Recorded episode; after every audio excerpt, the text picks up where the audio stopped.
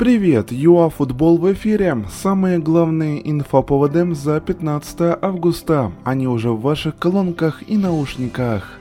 Так, паритеты в УПЛ, победа Кумана и поражение Гвардиолы. Поехали! Якобы, ведь это еще не точно ни в коем случае.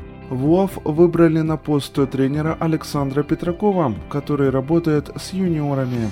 Два года назад он с командой Ю-20 выиграл молодежный чемпионат мира. Тассоти от предложения консультировать отказался. Ну что ж, ждем назначения уже завтра. Четвертый тур УПЛ. Колос в меньшинстве избежал поражения в матче против Руха 1-1. Затем уже Львов позволил сравнять счет Александрии. Аналогичный результат. Ну и также отметим, что Днепр-1 приобрел одного из ведущих игроков Десны Алексея Гуцулюка, контракт на 4 года.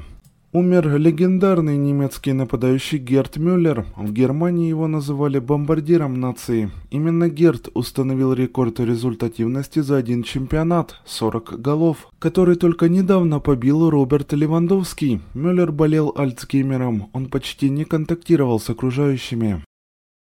Ну а чемпион начинает кампанию с поражения. Кейн не сыграл в поединке между Тоттенхэмом и Манчестер Сити, в котором его шпоры минимально победили, между прочим, 1-0.